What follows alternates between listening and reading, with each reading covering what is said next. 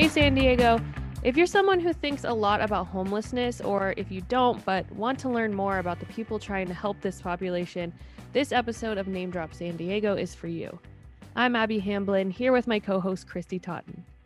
On this episode, we're talking to Tamera Kohler, who is the CEO of San Diego's Regional Task Force on the Homeless. The task force is a nonprofit organization which coordinates funding, policy, and strategy on efforts to end homelessness in San Diego. Tamera has worked on issues of housing and homelessness for the state of Utah and city of Seattle before coming to San Diego to serve as chief operations officer and now chief executive officer of the regional task force on the homeless. She describes homelessness as a problem that she's optimistic about solving and that homelessness truly could be brought to an end with the right strategies and resources in place. You'll hear all about her thoughts on this as well as how she stays committed to such a difficult challenge on this episode. Here's our interview with Tamera Kohler.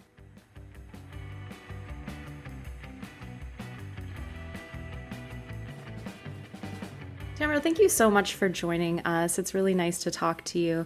Um, our first question is just about uh, the pandemic. You know, San Diego's homeless population has spent, uh, you know, part of the year living at the convention center. We've seen um, deaths on the streets. How, how, would you describe the conditions um, on the streets of San Diego at this moment? So the streets of San Diego, I think, are uh, a challenging space right now, right? We know that uh, during the pandemic, the shift around homelessness was not only just to shelter and provide housing to the best of our ability, but it really was a protective measure, right? We looked at how do we protect in, uh, individuals when the guidance that's coming from the CDC, from our public health is everybody go home, right? We were all told shelter at home. For a homeless population, that's not an option or a reality. And so the importance of having adequate shelter that was safe and appropriate is really the underpinning of the work around the convention center as a large multi shelter operation. That work has ramped down. None of those individuals were uh, returned to the street but to other shelter options or to housing. We did a lot of housing out of that. But anybody who is downtown, and I happen to live downtown, uh, sees we still have a homeless uh, problem. We have individuals who are still sleeping on our streets. We're seeing a little bit more in the tent structures downtown. And that's something that we need to make sure that we're engaging more intentionally some of this population. So it is something we watch regularly. We work with our partners in the Downtown Partnership that does a monthly count to really understand how many people are we seeing, how many tents, kind of structures, and then coordinating outreach to really engage with those individuals. So I would say San Diego as a whole for downtown has a plan that we're engaging those individuals. But as the city comes back to life, more tourists, you know, more events and more um, opportunities, it may look like the homeless population is changing. It's just we've got more and more just general population out there. But the work at hand is really addressing those that are in tents that need to be connected to more appropriate sheltering resources. We need a couple more options around shelter, and you've seen that in the mayor's budget. So we're we're not as bad as we have been in previous years, but we don't want to go that direction again either. So good coordination and good effort to try and stem what we're seeing in a positive way. So we've seen some headlines recently that are, um, you know, obviously pretty uh, difficult and disturbing from the person being stabbed in their sleep to the uh, car hitting you know multiple homeless individuals in the street and and then there was a woman found in a trash mm. can and you know every now and then we hear those headlines uh, obviously a string in a row there but does the task force um, that you work with have anything to do with those kind of direct responses in those sort of you know emergency and some of the things that meet the headlines or um, how does that really, affect your work? Yeah, that's a really good question. So the task force is a nonprofit. So we're not government, but we're also a unique nonprofit that we don't deliver direct services. So probably the best way to think about the task force is an old um, campaign that was done for BASF, and they used to say, you know, we don't make a lot of the products we buy; we make a lot of the products you buy better. So we do strategic planning. We're a policy organization, best practices and performance. We measure that through data. So when you're talking about these loss of life, for traumatic events that are happening. We're very aware of them. I'm one of the first people that gets notified, but we trust our providers, our EMS response to really um, be that front line of, of uh, response. But our role is to really track kind of all of that in the trends and where we're seeing people and how we can coordinate our efforts and better address it. Loss of life, whether for a homeless population or an aging population anywhere, is, is a tragedy to all of us. We've experienced far too much of that in a pandemic, right? And so when you look at the stabbing that you talked about, or the, the woman that was found in a dumpster, or the traumatic event of someone running up on a sidewalk, the fact that each of those involved a homeless individual is on my radar. But unfortunately, we have those same events for the general population in a lot of ways, right? We could have had general people on the sidewalk. What we need is more safe places for people to be sheltered, and we need more places where they can get in out of those environments. So the common thread in all of those, every single person was seeking shelter in a less than safe space. So, adequate and safe shelter is where my organization really leans in to get more of that. How do we get political will? How do we get the resources? How do we provide more places to safely be? And, th- and that's our body of work. Uh, so you have been working on these issues, you know, housing and homelessness for a while now, not just here. But what first drew you to the issue? How did you get involved? You know, it's a kind of it's one of those sort of unique stories. I'm not a social worker, so uh, that's not draw, what draws me to this work. I started with the state of Utah developing a database. And uh, so I don't know if you've ever done the Clifton Strength Finders that give you like the strengths of leadership. Um, so I'm going to give you mine only because I think it, it sort of leads into why I do this work. So mine's strategic, achiever, deliberative, learner, and analytic. So there's no soft, squishy stuff in that, right? but what it does is I'm uniquely attuned to systems and strategies and, and working on things I believe are achievable. Then I have the passion and the purpose behind it. So when I went to work for the state of Utah to really work on a database around tracking homelessness, there was a part of me that was like, oh, this is amazing. Let's do all this stuff with the data. And there wasn't a good way to like put it into action. So the data side, the performance side led me to more leadership opportunities to and i'm that wrong person in the room that can't sit on their hand and not raise their hand and say i'll do that so um, i'm incredibly passionate about this work because i firmly believe it's an achievable outcome we can end homelessness it's a solvable problem and then behind that is the fact that i like data but i like that it's about people so i'm a very person centered approach due to my own background, but also I just I'm I'm driven and focused on doing good work in our communities, whatever that may be. And I can do this through my strengths, but it's always about people. And one of the most complex systems is a person.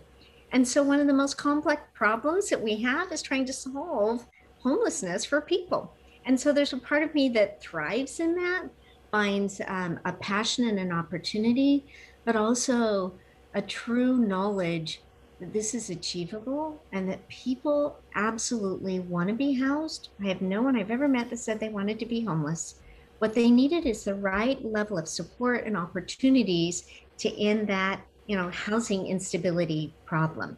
And then there's bigger system pieces. So I I also see in every homeless person something in my own family, a sibling that struggles with substance abuse, aging parents that lost jobs later in life, health conditions, mental health. If we're really honest, we all have that in our families, right? If it's not close to you, it's somewhere out there. And I think if we would get down to the root that this is really people that we all tend to have in our own families, it's easier for us to solve the problem. So you've worked in Utah, also Seattle. You know, what did you learn in those areas? Is is this is the situation similar in all cities, or do cities have unique challenges? Cities have unique challenges. I, as you said, I had the opportunity to do this on a state level, right? So I had rural communities. I had tourist communities like Park City, Utah, right? I have capital cities like the city of Salt Lake. And then when I went to work for the city of Seattle, it was just the city but that is also kind of a border community, you know, close to the water, a lot of veterans, a lot of um, military personnel that end their careers there. And then here in San Diego, kind of similar. We're a border community. And I can tell you there's a lot of similarities. There are more similarities than there are, um, I think, sort of unique things. The, the culture is unique in all of the communities, but there's always this weird undertone that if we really attack homelessness, if we have adequate and safe shelter, if we have appropriate housing, people are going to send us more homeless individuals because we're we figured it out and we're doing it right. That narrative existed in Utah and in all the small towns and big towns. It existed in Seattle, in Tacoma, which was kind of our sister city that we worked with, and it exists in San Diego. And it just is not true we do, do a, uh, a point in time count every year and we ask the question nearly 80% of the individuals experiencing homelessness in San Diego are San Diegans. They live here. So the, the uniqueness of every community, kind of leaning in on, you know, faith-based organizations, foundations, maybe how we put our our plan together, how we collaborate, how we coordinate. It has a San Diego flavor. In Seattle, it has a very Seattle flavor. Um, and in Utah, a similar approach. But what you get from all of them is the problem is actually solved with housing, housing people can afford. All of those areas lacked an adequate amount of affordable housing The people on fixed incomes, people on, you know, a little bit of income could could put together. And all of the communities, and including the state of Utah, we did away with the level of workforce housing and we did away with kind of affordable housing being okay with well maintained trailer parks or um, some letting or, um, you know, board and care, you know, rent by room type options. When you remove all of those from your communities, and I saw it in every community, um, we lose affordability. I think, you know, people like us are seeing the headlines constantly and are aware of the mayor's budget and the different things that are happening um, whether it be from one mayor to the next or you know just new initiatives that are announced all the time.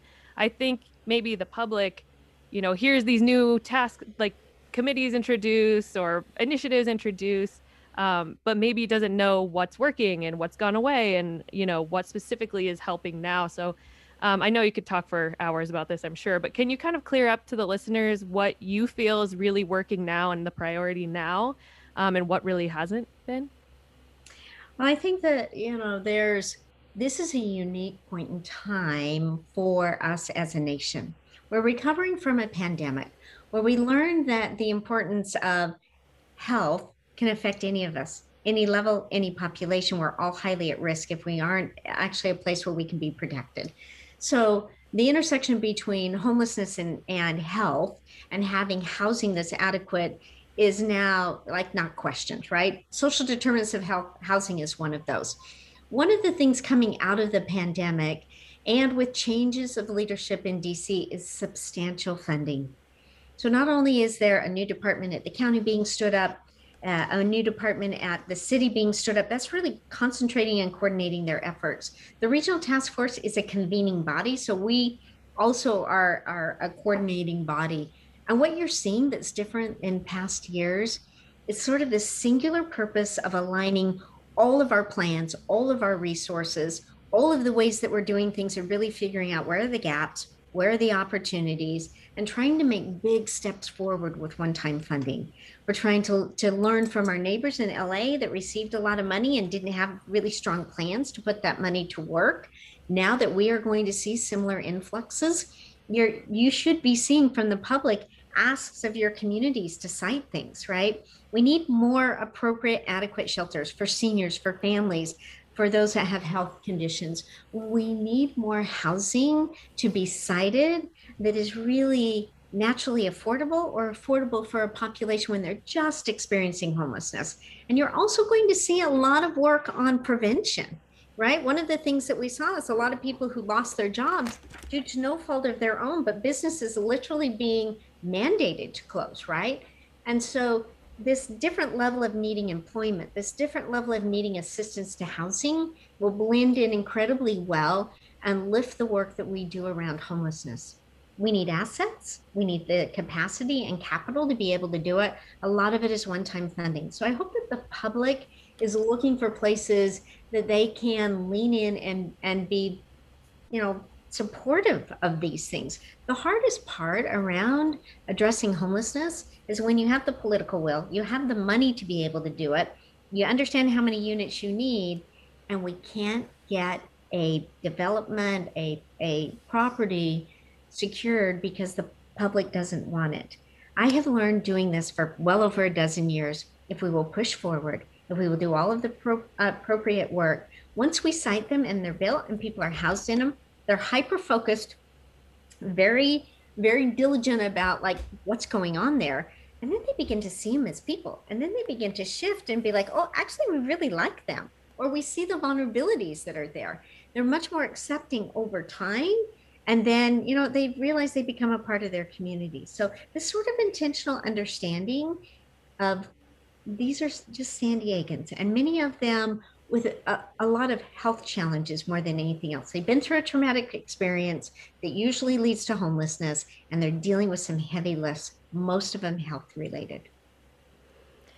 You just mentioned a few examples, but I mean, what are what are things that the average San Diegan can do about homelessness? And I guess what are some do's and what are some don'ts? You know, we hear we hear certain things we, we should and shouldn't do. Uh, what's your take? So I think it's it, it's also important. I have people ask me all the time, I want to do something, right?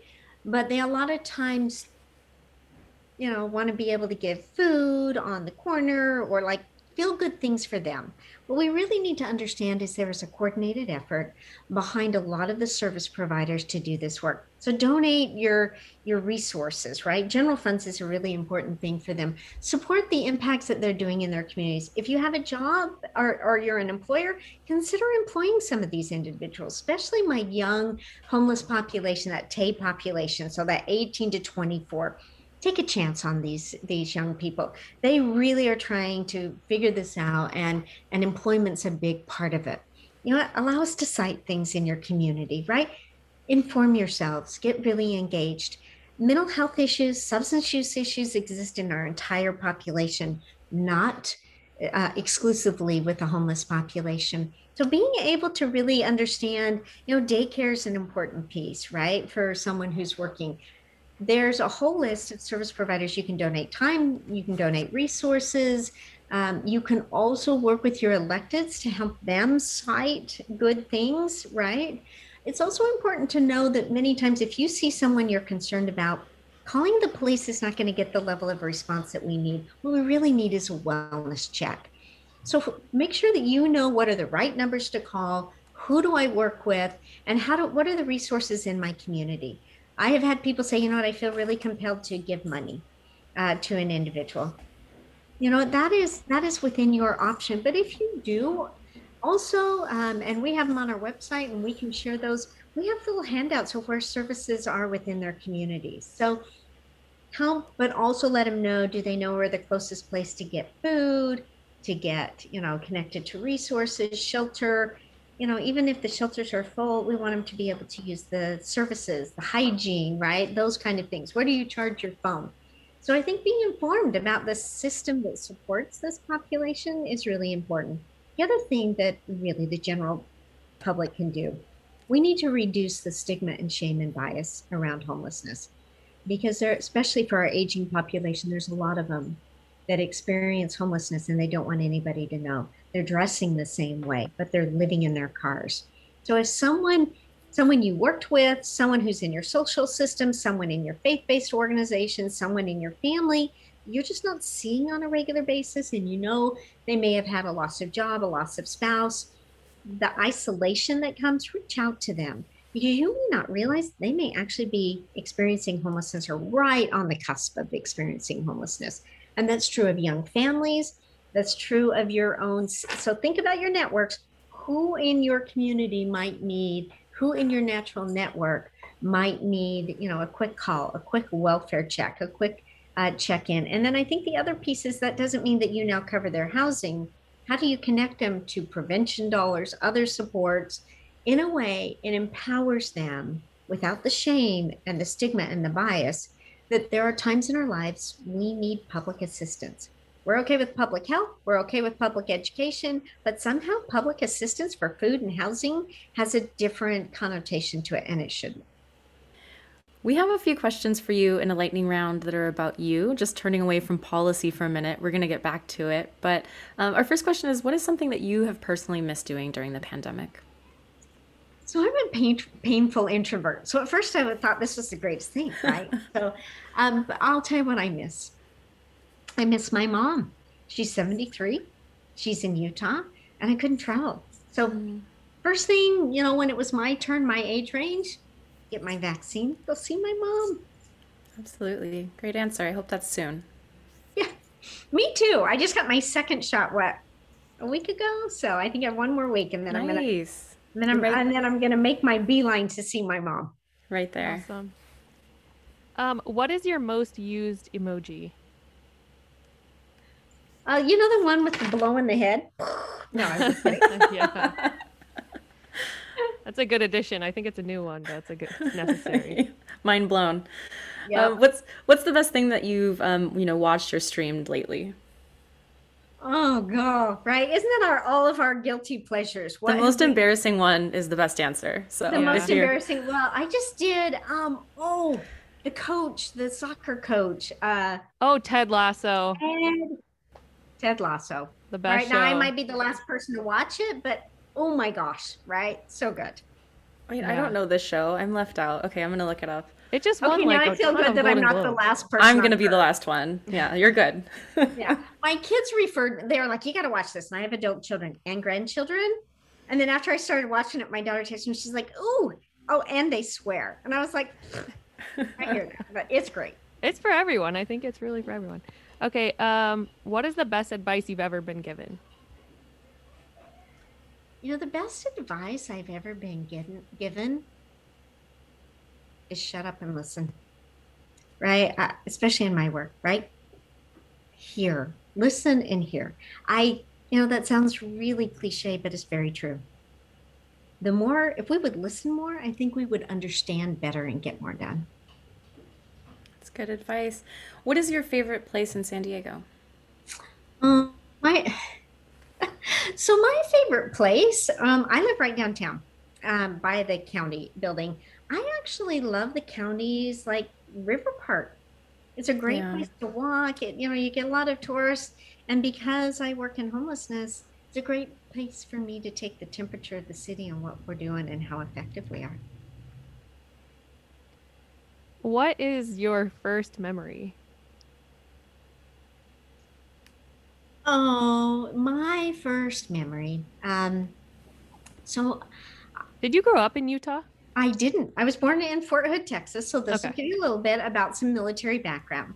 Uh, my mom and, and, dad had four little kids very quickly. So uh, my dad served two tours to Vietnam. So when he came home, um, he died when I was five. So he came home safe from Vietnam, and unfortunately uh, died on an accident at a part-time job while he was going to school. So my earliest memory is him taking my trike out of the middle of the way from the garage or the driveway so he could pull his car in. Isn't that the strangest thing? But I think the reason I hold on to it is losing my dad at at you know, I was four, almost five.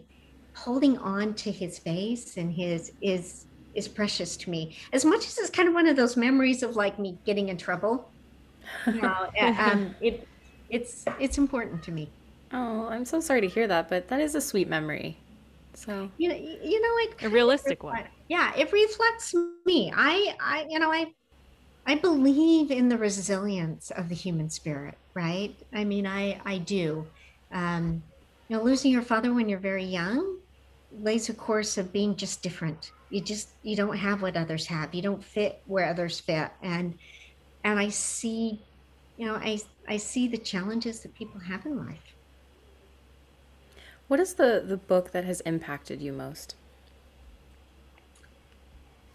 Well, I'm very faith based driven. So the book that matters the most for me is one that's that is a part of my faith that is rooted. It's called the Book of Mormon, and that's really important to me. It's one I study over and over. Scripture does something for me. I think I find different things about me each time I read it, and um, so just very honestly, I lead, read lots of leadership books, a lot of history, but the one book that just for me is is my scriptures. Okay, what is um, a life goal that you have, or something that you haven't done that you're um, you're still pushing towards doing? So, oh, this is an easy one. I want to see all of the national parks. Yes. right. so much so that for for Christmas, my kids got me a map where you can scratch them off. Right. Oh, that's so. cool. I would it. be that little old lady with the picture in the back of your trailer of all the states that you got to. now I have a scratch off, but eh, I'd love to see every national park. Wait, how many and how many have you been to? Well, let's let's. I was in Utah, and there's like ten right there. So. Utah is so beautiful. Yeah, all those state and national parks, there's so many. Oh, they're gorgeous. And then uh, in Washington, right? So as I made that trek up and down, and then I came down the uh, Washington, Oregon coast when I came to San Diego, I hit every single one. There are a lot that are national parks that are beaches and, and things on the way down, but I haven't, I haven't done them. I'm not even close to doing them all, but I'm pretty excited about it. Yeah, that's a great life goal. Uh, well, that concludes our lightning round, but I do have another just personal question for you, which is that, you know, your line of work is such a difficult one. You know, how have you sort of stuck it out uh, for this long and, and continued to work, you know, on a really challenging issue? You know, I, I, um, it's a really good question because people ask me that often. Like, don't you get discouraged? Like, I wake up every morning really sort of empowered to do this work. Uh, I, it's not easy. Uh, we get, you know, I personally get criticized. I don't tell people when I fly on a plane what I do who sits next to me when they'll say, What do you do? And I want to be like, I run a donut shop because who doesn't like a donut shop, right? Um, but again, it goes back to the fact that I firmly believe this is a solvable problem. I get to see the data all the time. I get to see where the money is. I get to see the impact and the effort. I get to see that every day we're ending homelessness. So for me, you know what? You have to have a thick skin. You have to understand that many times people are not as knowledgeable as they need to be to remove the bias around this. This is scary to a lot of people. Homelessness is sort of a scary condition, and it also is really misunderstood. And so, you know, the the motivation for me, the drive, the joy in what I do is that it is it is an achievable goal. It's not a dream, it's an achievable goal. I also believe that you need strong leaders that come every day being able to lead by example, hold each other accountable, but get the work done. And I love that part of it, right? One of the things we need to do in the homeless industry is get better over time, like all other industries try to do. So, trying to improve our processes and do that um, is one of those things that we lean into, and it's it's it's interesting work. It can be heartbreaking. I will say there are days at the end of the day, especially being an introvert, it's somewhat exhausting and it's personally taxing because it's about people. And yet I I see great, great opportunity and more so in San Diego than anywhere else I've done this work. Like I'm excited to be like you want to be in the place where a big change happened. And that's what I see happening and the opportunity in San Diego. So the um, the task force puts out a lot of data and reports uh, for others to read, and we were looking at the most recent one. Um, and one of the findings I wanted to ask you about, we're hearing everybody in the county talking about equity, especially in this last year or so. And um, the report found that uh, Black San Diegans, Black San Diegans continue to be overrepresented in the homeless community. And so I wanted to just spend a minute talking about that, um, whether whether it's known why that is, and what um, we're going to be seeing uh, that's uh, that's meant to address that. So we have been looking at the racial disparities within our system very intentionally since 2018. So just want to make sure that you know that we use data to, to really drive a lot of our work. But when it comes to the disparities around race, we had been looking at this in 2018. So if you go on our website, we did a racial equity look 2018, 2019, 2020. We took a housing crisis, we added a public health crisis on top of it with the pandemic, and really a root identity crisis when we all leaned into the racial disparities and the challenges around George Floyd and Black Lives Matter. And our board took it upon themselves to not only issue a statement, but also an action plan. And so we have a committee that we've formed on addressing homelessness amongst Black San Diegans. We already had the data, we were already somewhat leaning in, but the time of action was yesterday. And so this committee is actually looking at not only where the disparities are and where we see it is those entering homelessness. We are seeing that greater percentage of people entering our system, Black San Diegans, compared to the general population, which is about five and a half percent. But once they're in the system, they're actually served rather equitably. So, where we're going to put our attention is why are we having more coming in? And there are things we know. We know that our systems of acquiring kind of wealth and success have, have been, we've had redlining, we've had less home ownership, which is one of the greatest ways we acquire wealth, greater for, you know, our, our white population than our blacks, you know, and, and our, our minority populations. We're leaning in with the county on how do we look at our systems? How do we better address it? How do we create equity in those services? And part of it also is that we need to be able to house people in opportunities of success, not just back in the same kind of underrepresented, under under um, resource communities as well. So this is a long-standing problem that we are seeing the level of poverty, the uh, justice system, overrepresentation there. And so a lot of people exiting the justice system without housing, like it all sort of feeds on itself. We're going to do a better job of ending homelessness and, and literally reducing poverty when we start correcting some of the ways that wealth was distributed in homeownership, in community investment, and the redlining that happened. I'm really excited and very passionate about what our ad hoc committee will bring to our board and our community and then we're going to implement strategies not only through trying to address that, but how do we fund programs? How do we evaluate? What is our diversity even in our leadership? How are we doing in um, communities to empower them? We want to get the power down to the people who need it and understand it in a very intentional way. Do you think it's possible to ever truly 100% end homelessness? And if so, how, how do we get there? We could if housing was a human right, right? If it was a basic human right, just like public education, public health, we could end homelessness. Now, that doesn't mean that someone won't ever experience housing insecurity, but homelessness as we know it, where someone is literally on the street for large periods of time or in emergency shelters for large periods of time, we can totally end that.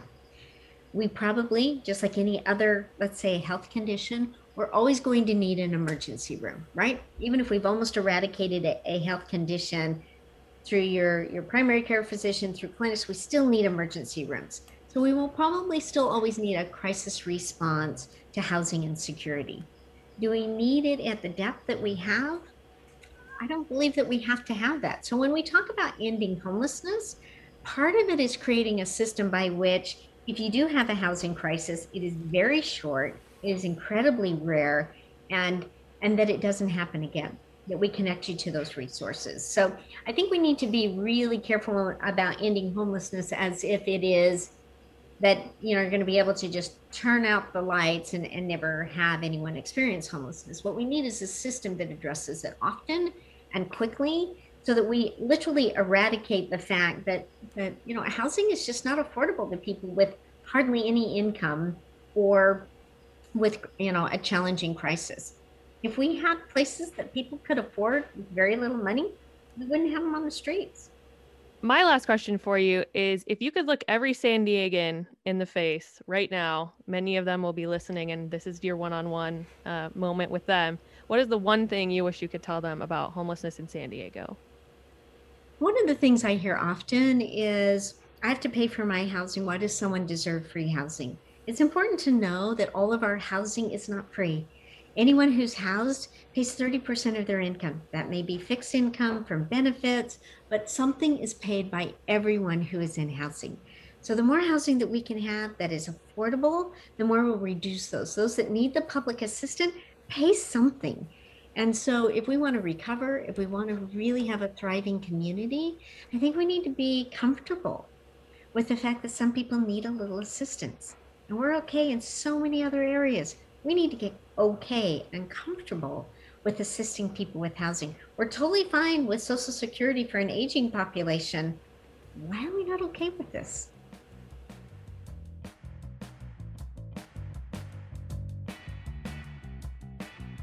Thanks for listening to our interview with Tamera Kohler. On this podcast, we talk to interesting San Diegans from all different areas, from sports to science to education so please give our other episodes a look on your listening app to see if there's another episode you may be interested in. We want to invite you to check out some of our other shows on the UT Podcast Network as well. San Diego Newsfix comes out Monday through Friday with an inside look at the top news stories of the day, and Hot Lava is a podcast all about the Padres from reporter Kevin Acee and sports editor Jay Posner. Thanks again for listening to us today, and we'll see you next time. Our episodes drop every Tuesday. Bye.